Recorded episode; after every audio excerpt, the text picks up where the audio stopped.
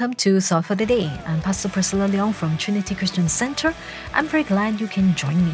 May the joy and abundant blessings of God be upon you and your household. The focus for today's broadcast is called Big Lessons from Little People.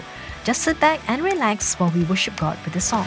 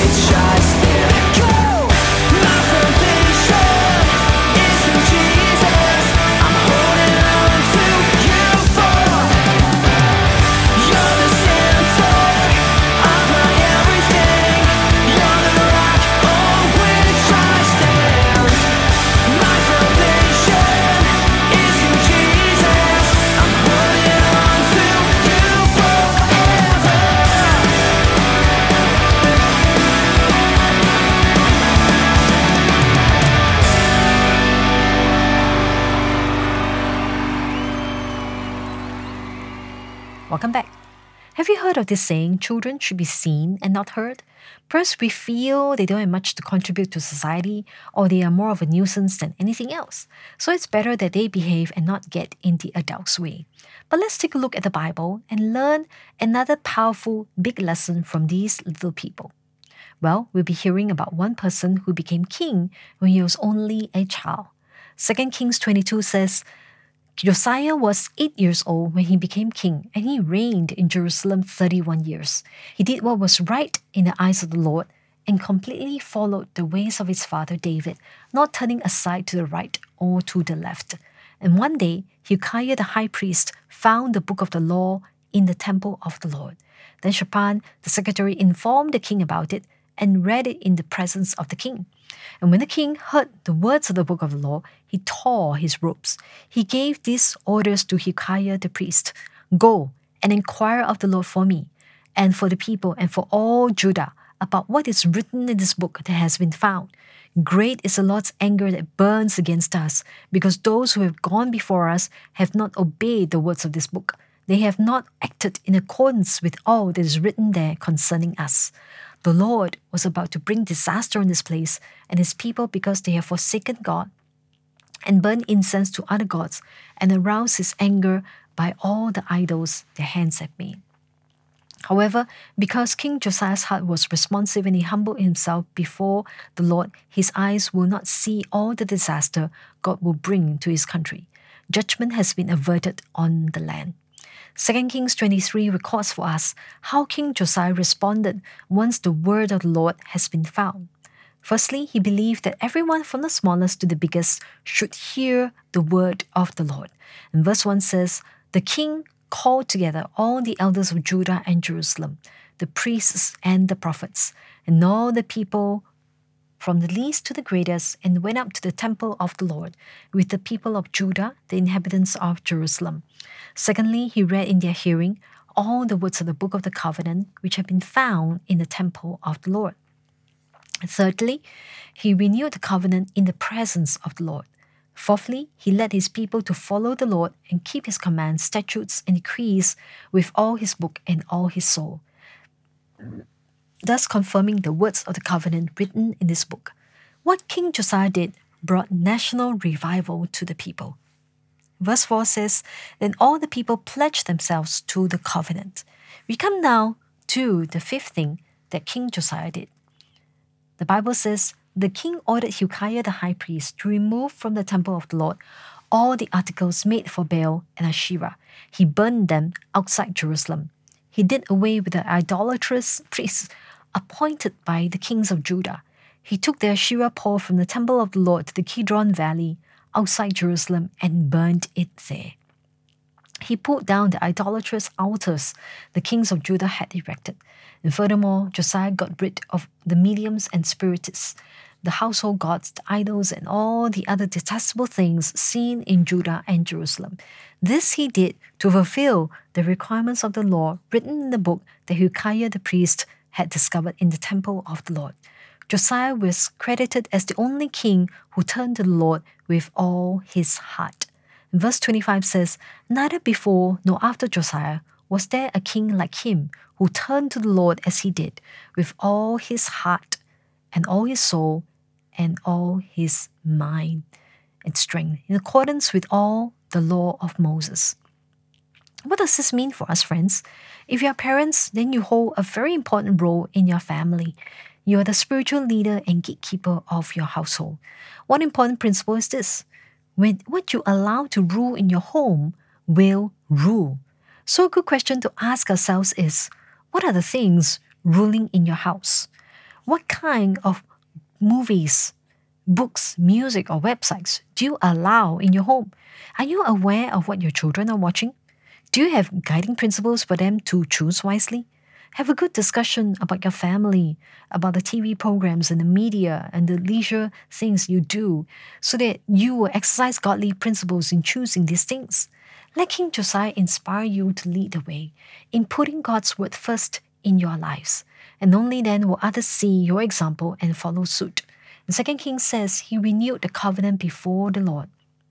That is to be loyal and faithful in following the Lord is all their ways. Sorry, go start. Second King says he renewed the covenant before the Lord.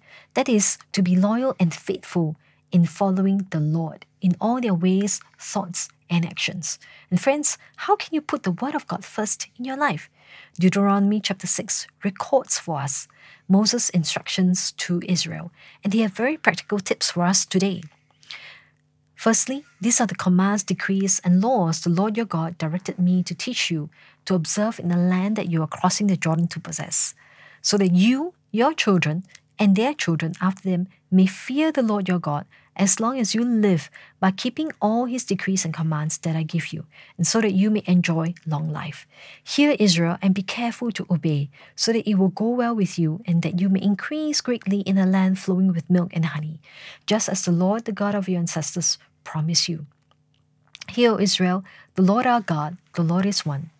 Love the Lord your God with all your heart, with all your soul, with all your strength. And these commandments that I give you today are to be on your hearts. Impress them on your children. Talk about them when you sit at home and when you walk along the road, when you lie down and when you get up.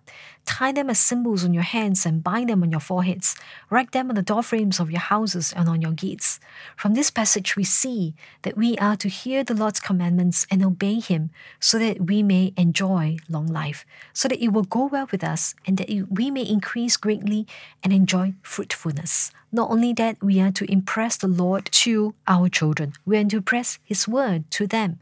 Talk about them wherever we are, at every possible moment of the day. And we are to put visual reminders to ourselves and to our family so that we will not forget the word.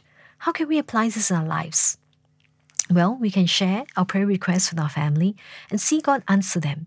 Celebrate small wins, answered prayer, and grow in faith as a family. If you have small children, teach them to trust God by showing that you trust God too. And pray about every small little thing, even before you make a decision. In this way, you are teaching them to have a posture of trusting God daily and in everything. This way, you are depositing a lasting legacy of faith in their lives, and it will be contagious, especially to those that you come in contact with. Let us pause right now to listen to this song, and I'm sure it will minister to you. When we come back, I'll pray for you.